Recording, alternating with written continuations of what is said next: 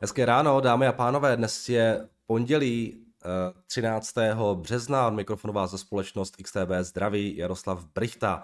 No a máme za sebou týden, který měl jako takový hodně vibe eh, toho roku 2009, finanční krize, takže pokud někdo z vás nepamat, nepamatujete tohleto období, že jste třeba na tom trhu nebyli, tak tady má takovou lehkou ochutnávku. I když ta situace není zdaleka, uh, tak, tak uh, hrozná, jako byla v tom roce 2009, tahle situace docela manažovatelná a regulatoři už se s tím docela nějakým způsobem jako snaží poradit. Každopádně v podstatě během, během já nevím, týdne jsme přišli od tři banky, po Silvergate skončila Signature Valley Bank a teď v neděli jsme se dozvěděli, že regulátoři zavřeli také Signature Bank. Takže já jsem to tady už v pátek trošku nakousl, každopádně bylo to ještě hodně takové, že se dělo spousta věcí a měl jsem tam pár nepřesností, takže jsem si řekl, že ten dnešní ranní komentář věnuju pouze uh, vysvětlení, vysvětlení tomu, toho, co se vlastně děje v tom americkém bankovním sektoru a, a proč, proč si myslím, že to není zase tak velký problém, jako to byl právě v tom roce 2009. Ale je to super zajímavá záležitost. Uh, zase se teda na těch trzích něco dost jako divokého děje, takže pojďme na to. Já jsem už eh, vlastně v pátek říkal, že no, trošku jsem se snažil vysvětlit, co se stalo v té eh, Silicon Valley Bank. A mluvil jsem o tom, proč vlastně v tom roce 2021, částečně v roce 2022, eh, tak výrazně narostla depozita této bance. Bavili jsme se o tom, že to byla banka, která hodně bankovala právě z výsíčky, a ti, ti dělali nějakým způsobem biznis ze startupy a v tom roce 2021 samozřejmě přišel covid, Fed natiskl spoustu peněz, nulové sazby, vláda rozdávala peníze, prostě všude byla spousta peněz a proto i ty VCčka dělali spoustu dílů. Každopádně já jsem se ještě díval na to, proč vlastně, jako proč vlastně všichni bankovali s tou Silicon Valley Bank a, a zjistil jsem, že um, když jste nějaký eh, venture capitalist, tak uh, a tak Silicon Valley Bank vám dává spoustu různých jako benefitů, pomůžou vám velmi dobře financovat třeba svůj, svůj nemovitost, ten váš biznis, dávají vám spoustu půjček, protože se k vám chovají naprosto fantasticky, ale něco za něco samozřejmě. A to něco od těch výsíček bylo to, že pokud výsíčko, eh, pokud nějaký venture capitalist zakladal nějaký, nebo eh, fundoval nějaký startup, tak ten start, a to bylo přímo v podmínkách eh, toho, toho, toho seedu třeba, nebo toho financování, tak ten startup musel mít účet o Silicon Valley Bank. No, prostě to byla podmínka, kterou, kterou jo, proto Silicon Valley Bank tak dobře jako financovala všechny ty venture kapitalisty. Takže to byl takový jako začarovaný kruh, eh, díky kterému se ze Silicon Valley Bank fakt stala jako taková jako velká banka eh, pro tenhle ten typ biznisu. Navíc to jméno Silicon Valley Bank je to taky nějaká prestiž, jo. Takže to byl důvod, proč samozřejmě tak jako oni byli tak dominantní v tom biznise a proč tak výrazně rostl ten objem peněz uh, v, v té bance vlastně během toho boomu. No, Samozřejmě v momentě, kdy máte, kdy vám narostou depozita o nějakých vlastně 150 miliard dolarů, tak každá banka musí řešit ten problém, ať už teda depozita rostou jak, jakoukoliv výši samozřejmě. Pokud má nějaké nové depozita, musí ty depozita nechat nějakým způsobem pracovat. Jo. Eh, většinou ten tradiční model je takový, že ty depozita rostou pomalu, ty banky mezi tím stačí nějakým způsobem půjčovat peníze, nějaké hypotéky, nějaké další půjčky a tak dále. Každopádně samozřejmě Silicon Valley Bank neměla takovou kapacitu na to, aby prostě během jednoho roku, jeden a půl roku rozdala nějakých 150 miliard půjček. To nešlo. Takže eh, oni začali to s těmi penězmi, no a jedna z věcí byla ta, že to nadspou do nějakých dluhopisů. A oni se rozhodli, že to nadspou do dluhopisů s, eh, s vysokou durací, to znamená do dluhopisů, které jsou, řekněme, mají nějakou delší dobu splatnosti. Oni si vybrali hlavně treasuries a uh, mortgage paid securities nebo commercial mortgage backed securities. Tohle byla asi první chyba a, a to teda to, že to nadspali do těch dluhopisů uh, s tou, s tou vysokou durací, protože když se podíváte na to, kde se pohybovaly ty výnosy u těch desetiletých treasuries v roce 2021, tak v podstatě, a 22, tak oni to kupovali za nějaké třeba 2%, jo, ty, ty treasuries. Eh, stejně tak jako ty mortgage back securities, protože oni jsou garantované eh, těmi federal agencies. Takže eh, kupovali ty bondy s nějakým 2%, třeba výnosem. No ale samozřejmě, tak jak přišel Fed utahováním měnové politiky se zvyšováním úrokových sazeb, tak ty ceny těch dluhopisů začaly prudce klesat, no a to se promítlo samozřejmě na těch cenách eh, těch dluhopisů, které měla Silicon Valley Bank na svých knihách. Když se podíváme na ten poslední report, který oni vydali, eh, tak tady to jde všechno moc hezky vidět. Oni v podstatě v tom balance sheetu na té asset straně tak mají nějakou cash a pak mají nějaké Available for Sales Securities. To jsou v podstatě dluhopisy, které oni počítají, že by je mohli někdy v budoucnu prodat a tenhle ten typ dluhopisů oni musí vždycky na, té, na tom balance sheetu mít za fair value. Jo? Takže fair value těchto těch dluhopisů byl nějaký 26 miliard. Jo? S tím, že náklad, ta cost byl nějaký 28,6. Takže oni v podstatě už prodělali 2,5 miliardy na tady tomhle. Eh, každopádně tohle měli na té knize za fair value. Jo? Potom mají ty další dluhopisy, které nakupili, tak ty, ty drželi v, tom, v, tom, v tomhletom, této položce, jakoby, která je held to maturity securities. A to jsou dluhopisy, které v podstatě oni nemají v plánu prodat a proto je můžou držet eh, v té bilanci v podstatě za ten náklad. Jo? Protože to neprodají eh, a potom, jak to splatí, prostě tak, tak se jim vrátí ten, ten, ten nominál. Jo? Takže tady mají uvedené tyhle ty dluhopisy v balance sheetu za 91 miliard, ale ta fair value těchto těch bondů je nějakých 76 miliard. Jo, takže uh, už na tom v podstatě mají nerealizovanou ztrátu nějakých 15 miliard. A když se podíváte na, uh, na jejich uh, liabilities stranu, podíváte se na to, jako mají equitu, tak mají equitu nějakých 16 miliard. Takže oni jsou v podstatě téměř bez equity, uh, pokud by tyhle ty bondy museli, museli prodat. Jo, tohle je problém, který samozřejmě má spousta bank, tady takový pěkný Eh, obrázek, který zveřejnil Jan Betlach, který ukazuje na to, že jaké, jak je to u ostatních bank, jo, že eh, jaký je stav toho kapitálu a jaký je ten stav toho kapitálu, pokud by museli, eh, no minus ty, ty nerealizované ztráty. Jo. A vidíte, že u té Signature Valley Bank ten problém byl, pro, problém byl zdaleka největší, ale i ostatní banky mají podobný problém, ale prostě není tak velký jako u Silicon Valley Bank. Jo. No a potom prostě v Hold se stalo to, že eh, startupy měly nějaký cash burn, začaly vybírat nějaký peníze, Samozřejmě taky, proč mít peníze u Silicon Valley Bank, když je můžete dát třeba do, já nevím, dvouletých treasuries za eh, dvouprocentní výnos. Uh, takže začal klesat ta, ta úroveň depozit, což vytvářelo tlak na to, Eh, že samozřejmě Signature Valley Bank se musela zbavovat nějakým způsobem to, těch, těch eh, jo, to, to klesali ten cash, potřebovala, potřebovala být likvidní, ale oni se rozhodli minulém týdnu eh, v podstatě, že prodají celou část tady tohodle, těch securities available for, for sale. Tohle to prodali, aby měli nějakou, nějakou likviditu, no a potom zároveň řekli, že chtějí udělat nějaký capital raise, že potřebují navýšit kapitál. A tohle byl ten moment, kdy se ta akcie propadla o těch 60%, protože najednou si trh uvědomil, že pozor, uh, Silicon Valley Bank je v problémech.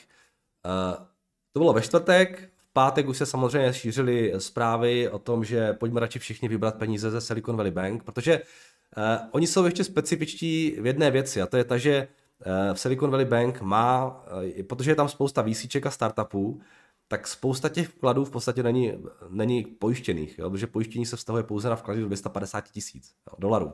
A samozřejmě tam byly vklady v řádech milionů, desítek milionů, takže spousta těch vkladů není pojištěných, což vyvolává vyvolává ještě větší tlak na to, aby ten run na tu banku vlastně nastal, protože drtivá většina vkladů v normálních bankách je pojištěných jo, a lidi se nemusí o ty vklady bát ale výsíčka, startupy se o ty vklady musí bát. Takže oni jsou ti, kteří samozřejmě ten run po právu prostě vyvolali, protože to, to je, je, zcela, norm, je zcela jako racionální tohleto udělat.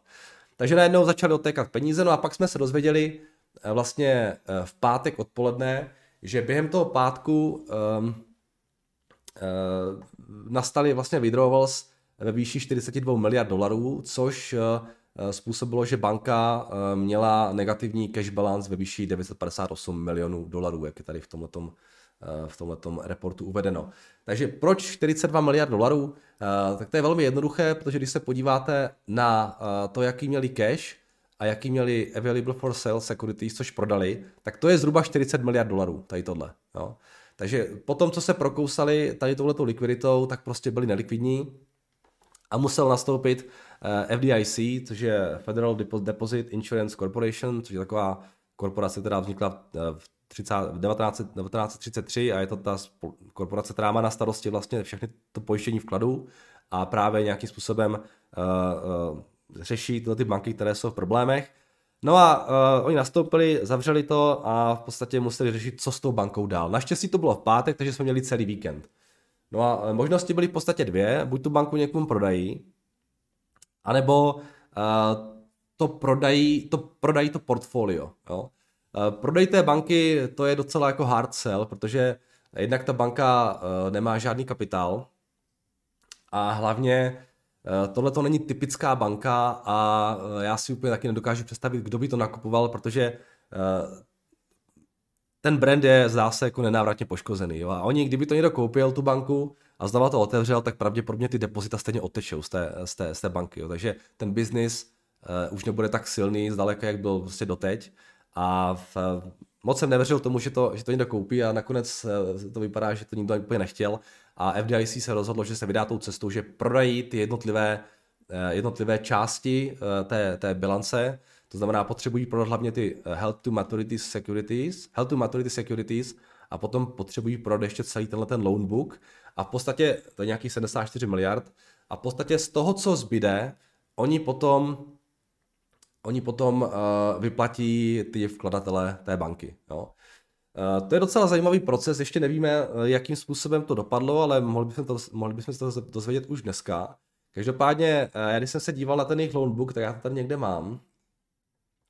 Jo, z těch 74 miliard, které mají v knihách, nebo 73, tak je rozloženo uh, zhruba takhle. 56 je Global Funding Banking, což jsou v podstatě docela bezpečné, docela bezpečné uh, půjčky právě výsíčkům a tak dále, které jsou v podstatě jakoby na margin, on je, on je to ošetřené, to se říká capital call.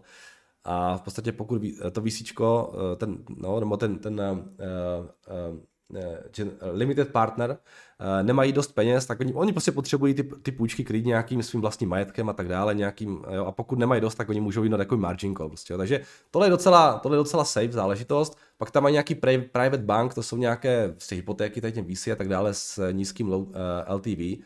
Takže dá se říct, že 75% toho loadbook je docela, docela v pohodě.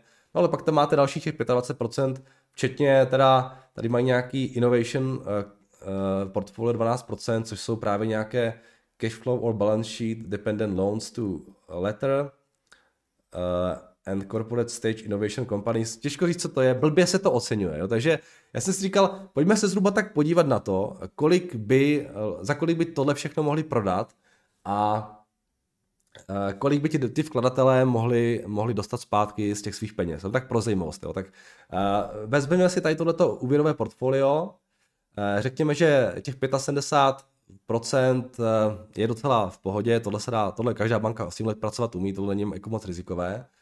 A, a těch, těch 25% to je tady tohle, na to dejme nějaký 30% haircut, jo, tak schválně, když si vezmu kalkulačku, a pojďme si to tak nějak spočítat pro zajímavost. Řekněme, že z těch 74 miliard je 50 54 miliard eh, docela v pohodě, to se dá bez problému koupit a těch 24 nebo 20 miliard je, je, je ten rizikový loan book, takže když si vezmeme kalkulačku, vezmeme 20 miliard krát 0,7, dáme na to 30% haircut, tak řekněme, že z těch 20 miliard by mohli dostat nějakých 14 eh, miliard dolarů.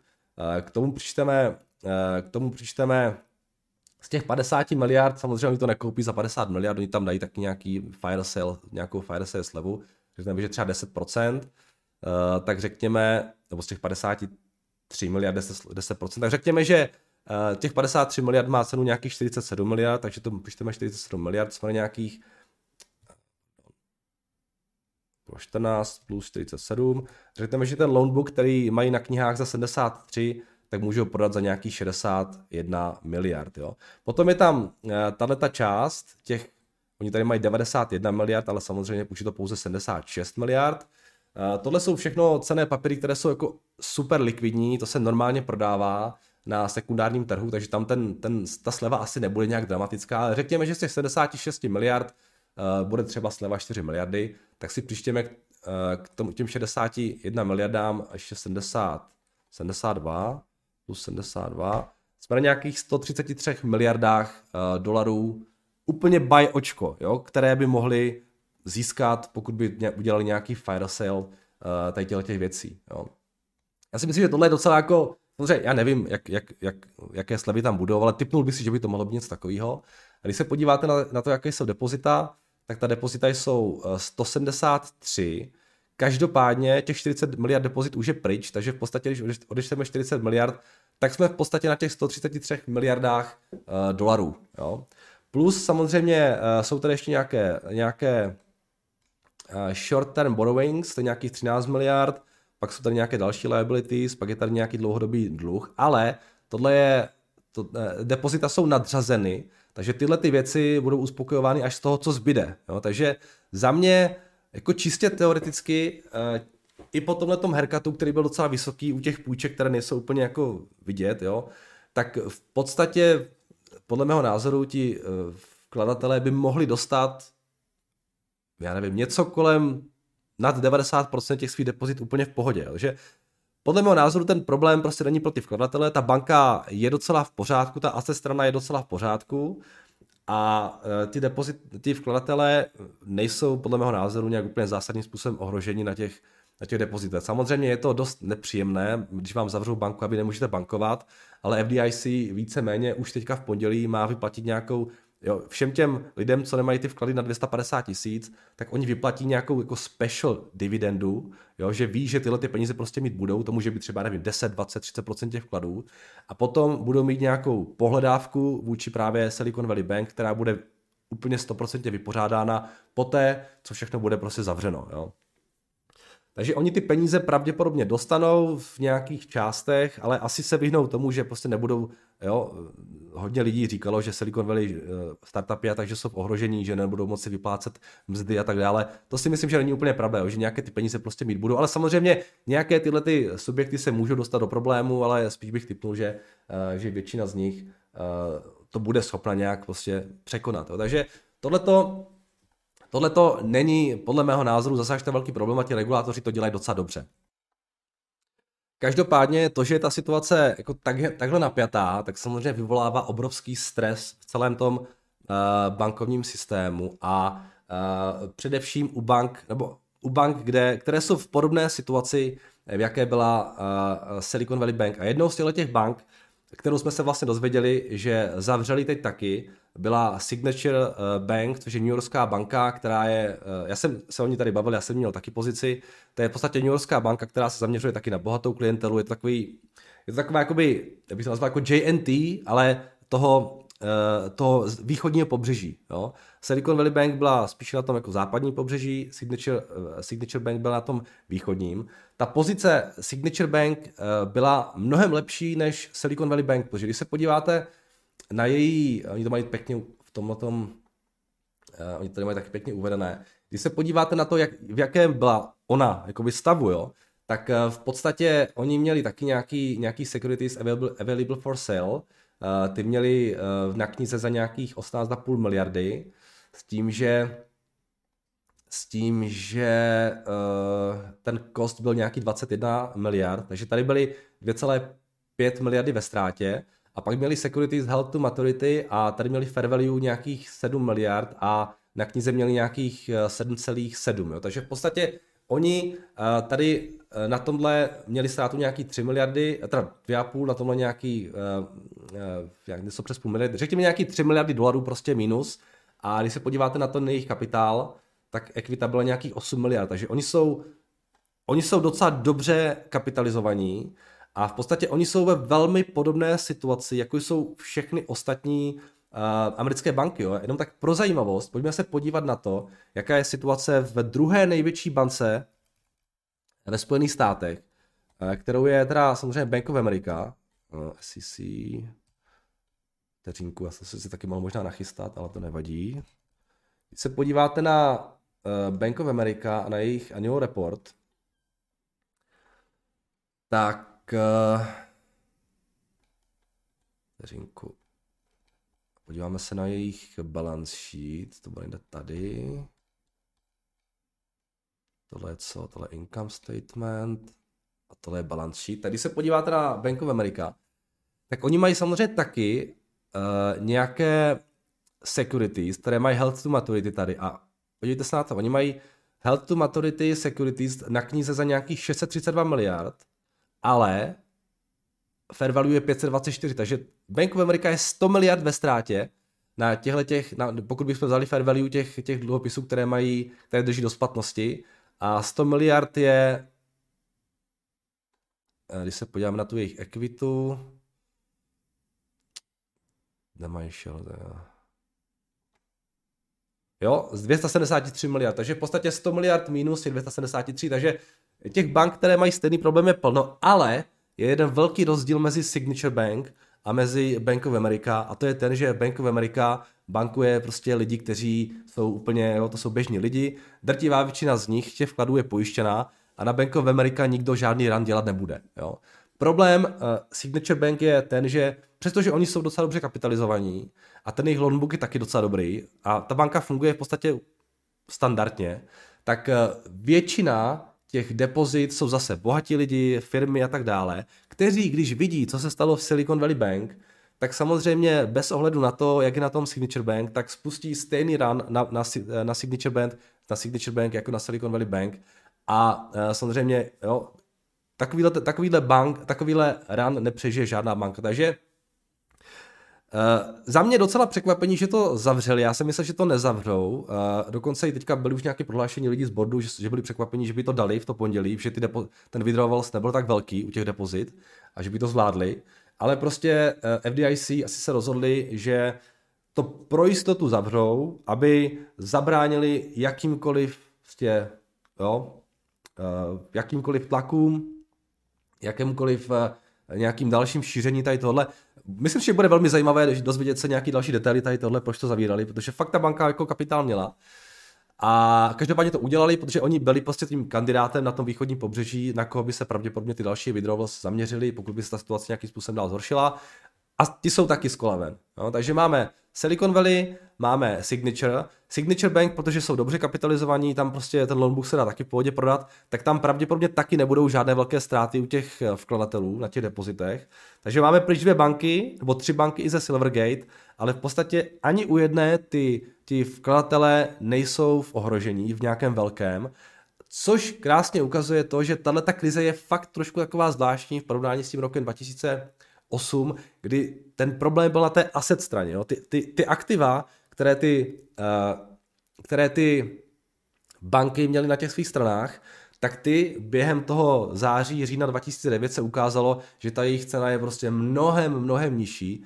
Ty subprime hypotéky a tak dále, to nešlo vůbec prodat. To znamená, v ohložení byly samozřejmě i ty, depo, ty vkladatele u těch, u těch dalších bank. A uh, tam ten problém byl samozřejmě, tam bylo potřeba doplnit mnohem více kapitálu a celkově ten biznis stabilizovat, takže tam ten problém byl mnohem větší, než, než je teď. Jo. Potom, co zavřeli Silicon Valley Bank, uh, Signature, tak v podstatě nejsou další banky, které by byly v nějakých jako takhle zásadních problémech, protože, jak říkám, ty ostatní banky mají ty normální vkladatele, kteří mají ty vklady pojištěné a ten problém se pravděpodobně dál šířit nebude. Jo? Fed vytvořil nějakou speciální, eh, speciální, nebo vlastně nevytvořili, oni prostě umožní teďka bankám, které budou čelit nějakým třeba withdrawals, aby ty, aby ty, eh, ty, ty, ty vklady mohly v pohodě doplnit. Jo? Takže tohle je docela problém, který je opravdu soustředěný právě na tady tyhle ty banky, kde jsou právě jako ty, ta klientela s těmi, s těmi nějakými vysokými depozity. Jo. Takže eh, tohle je takové jako schrnutí toho, co se v tom americkém bankovním sektoru děje. Samozřejmě, eh, pokud by nějak dál rostly ty výnosy eh, z těch dluhopisů, pokud by Fed nějak jako výrazně pokročoval v tom utahování měnové politiky, tak ty ztráty unrealized na těch, bankov, na těch, na těch portfoliích cených papírů celém bankovním sektoru budou dál narůstat, ale on ten Fed asi zase až tak moc ty sazby zvyšovat už nebude, takže více méně pokud fakt jako by se nestalo, že ty sazby v Americe budou nějakých 7% nebo něco takového, tak ty banky to tak nějak dají a e, potom, jakmile ty sazby začnou zase klesat někdy v budoucnu, třeba za rok, za dva, tak ty, ty unrealized losses budou klesat, klesat, klesat a ten problém se sám nějakým způsobem vyřeší. Jo. Takže uh, není to zase tak velký problém, regulátoři to udělali docela dobře, si myslím, a, a řekl bych, že tímhle tím by to mohlo být tak nějak jako vyřešeno, i když samozřejmě nevíme, uh, jo, těch konfliktů v těch skříních může být spousta, tady ty nerealizované ztráty na těch na těch eh, svých portfoliích nemají pouze banky, ale i další instituce nebankovní. A třeba se zase něco objeví, jo? takže to neznamená, že ten problém je jako úplně vyřešen. A už jsem to tady říkal mockrát, prostě čím vyšší ty sazby jsou, tím více takovýchhle věcí na nás může z různých koutů toho finančního systému vyskakovat a uvidíme. Uvidíme, co přijde dál jaký bude v tomto směru další vývoj. No, já myslím, že by asi stačilo k tomuhle tématu. Já jsem trošku, kolik to je, 24 minut, no, to je docela pěkný. Takže eh, teď samozřejmě po té, co se tohleto všechno stalo, a po té, co se zdá, že to mají docela pod kontrolou, eh, tak když se podíváme na futures dnes ráno, tak ty nám rostou, zase všechno je skvělé, eh, jo, bankovní systém je zachráněn, nebude se to pravděpodobně dál šířit, takže růst o nějakých 1,7% na futures amerických.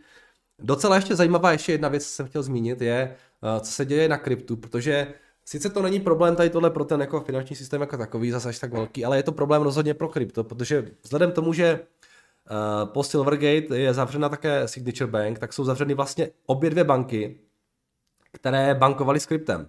Jo? Uh, a přístup do amerického bankovního sek- sektoru se tím letím v podstatě jako dost zásadním způsobem uzavírá. Jo? Uh, a bude zajímavé sledovat, co se bude v tomhle spaceu dít dál. Jo? Eh, když jsme se dozvěděli, že Silicon Valley Bank eh, je zavřená a Circle, který spravuje USDC, stablecoin, tak on, on u nich měl nějaký 3,6 miliardy dolarů, tak dokonce došlo i k docela jako solidnímu DPEGu, eh, od, odpojení od PEGu na USDC coinu. A jsme se chvilku propadli až na nějakých na nějakých 0, 88 centů za dolar. Každopádně teď se ta situace vrátila zpátky, jsme v podstatě zpátky na PEGu, i po tom, co zavřela Signature Bank, kde taky Circle má peníze. Jo?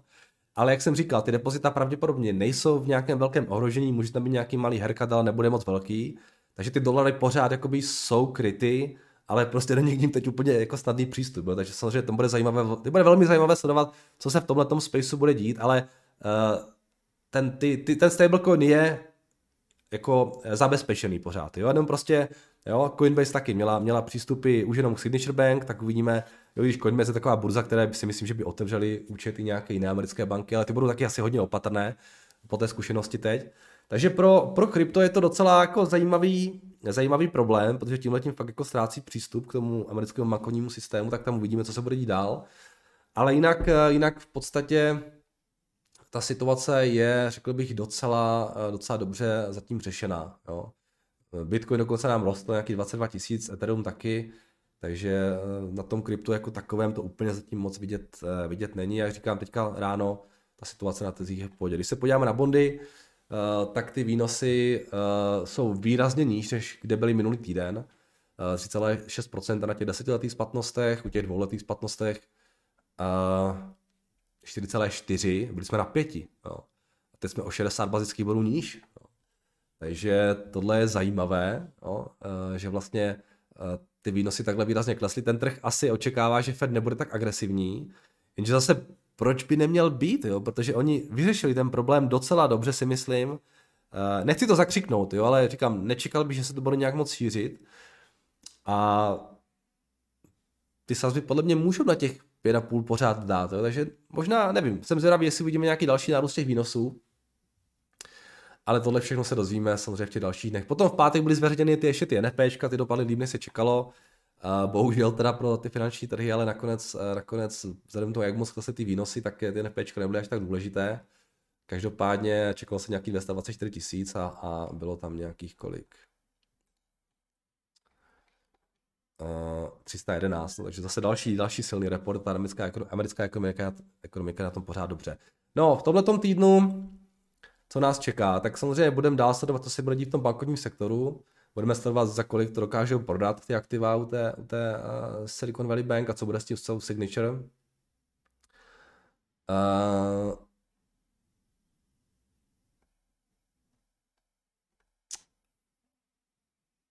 já si myslím dokonce, že u té signature, že ti akcionáři by mohli něco z toho ještě dostat, protože jako ten kapitál tam fakt je, ale uvidíme, jaký bude, jak bude probíhat ten fire, ten fire sale, ale těžko říct, bude zajímavá zkušenost, protože já tam taky pozici, eh, naštěstí teda jsem byl tak prozíravý, že jsem to nenavyšoval na tom, ten pátek, že tam už to bylo docela, to, to writing was in the wall, jak se říká, um, ale tak uh, bude první zkušenost s tím, že mi nějaká banka, co jsem měl v portfoliu, zkrachovala, tak, nebo neskrachovala, byla zavřena, takže to bude zajímavá zkušenost, si myslím. ale, ale eh, co se týče tohoto týdne, tak eh, co tam máme? Claimsy z Ameriky. CPI, to bude samozřejmě velmi důležité eh, v Americe. Čeká se nějakých 6%, to je zpomalení z 6,4%. Takže zase další takový fundament, u kterého se budou všichni modlit, aby to konečně jako hodně padalo. A pak nějaké PPI v Americe. Zase nám Evropská centrální banka, taky pozor, ta měla zvýšit sazby o půl procenta na tři a půl. Jo, samozřejmě to, co se děje v Americe, to se děje taky v Evropě. A v Evropě to je pravděpodobně ještě horší. Jo. Takže uvidíme, jestli zase nepřijdou nějaké, nějaké další zprávičky taky z Evropy do budoucna. A to je tak asi všechno, takže eh, ještě pohled na, na uh, Forex, vidíte euro-dolar, ne, to je, to je true. Euro-dolar v podstatě uh, nám euro prudce roste, potom co padly ty výnosy v Americe, tak je dolar pod tlakem, dnes ráno taky, taky ztrácí, ztrácí v podstatě na všech těch nových párech, potom jak se ty výnosy propadly. Říkám, já bych úplně nejásal jako být v, euro, v Evropě, protože teďka začíná zvyšovat sazby také v eurozóně, ty výnosy tam taky rostou, ten dluh je tam mnohem větší, Um, myslím, že Evropa má mnohem víc kostlivců ve skříni než Amerika, um, takže tam to bude taky zajímavé sledovat, co se bude do budoucna dít. Uh, dolar teda taky tady, v podstatě všude dolar tak nějak jako slábne teďka, tady, teda no slábne, takže já, tam to souvisí s tím, co se děje v ten, dělo v ten pátek a teď. Drákovy nám trošku rostou, ropa nějakých 77 a teda to krypto se taky trošku zvedlo, zdá se nějakých 23 tisíc bitcoinu. 22 tisíc na bitcoinu. Tak jo, Ode mě je to všechno, pojďme se podívat ještě na vaše dotazy na YouTube. Um, tak, tady můžete popsat váš současný názor na SBNI, událost ti, které se tento týden přihodili, jste nemohli předpovídat, můžete nám trochu přiblížit, jak to, no tohle se všechno vysvětlil, takže to jsem tak nějak asi už probral. Uh, Dobrý, chtěl bych se zeptat, jak to vypadá se zavedením slomkových akcí u XTB. Já, já, já bohužel nevím. Fakt, já nemám info zkuste když tak napsat na sales, nebo se zeptat někoho, když dělají třeba kluci ty webináře, tak se zkuste zeptat jich. Eh, dobrý den, minulý týden Vistra oznámila nákup společnosti Energy Harbor v hodnotě více než 3 miliardy dolarů, které, která provozuje jaderné elektrárny. Akcie Vistry reagovaly výrazným růstem. Jaký, na, jaký máte názor na tuto situaci?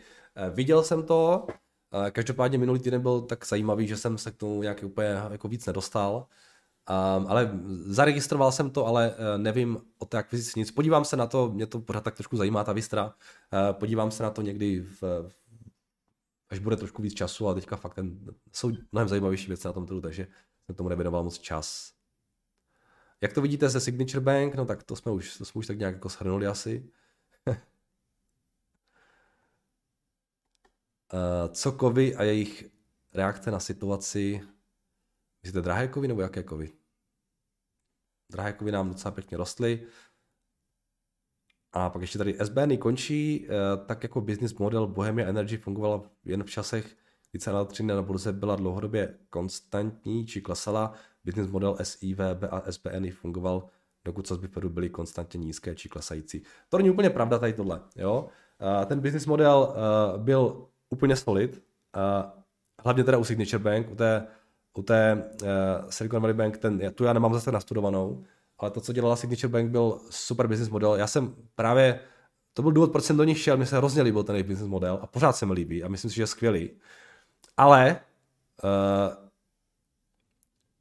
je, co je, je, je vlastně nepotopilo ani to krypto, ale je potopilo, je co, já si myslím, že je důležité uh, mluvit taky o tom, jakou roli vlastně v této celé situaci hraje americká centrální banka a celá ta stimulace té ekonomiky. Jo. Prostě uh, vem, běžte, zkuste být v pozici té Silicon Valley Bank, které takhle výrazně narostly depozita a takový dramatický nárůst depozit, jo, to je všechno způsobeno tím, jakým způsobem jako byly uvolněné úrokové sazby a jak dramaticky prostě, že jo, jo sazby na nule, rozdáváme peníze, prostě blahobyt, jo. Um, samozřejmě bylo to, bylo to způsobeno covidem, jo, ale, uh, ale tohle byl ten spouštěč, jo, ty peníze zadarmo, peníze pro všechny a potom ten prudký nárůst výnosů, jo.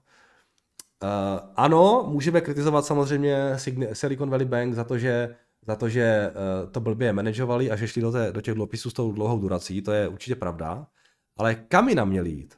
Jo? Měli to držet uh, v nějakých prostě dvouletých treasuries za nula jo?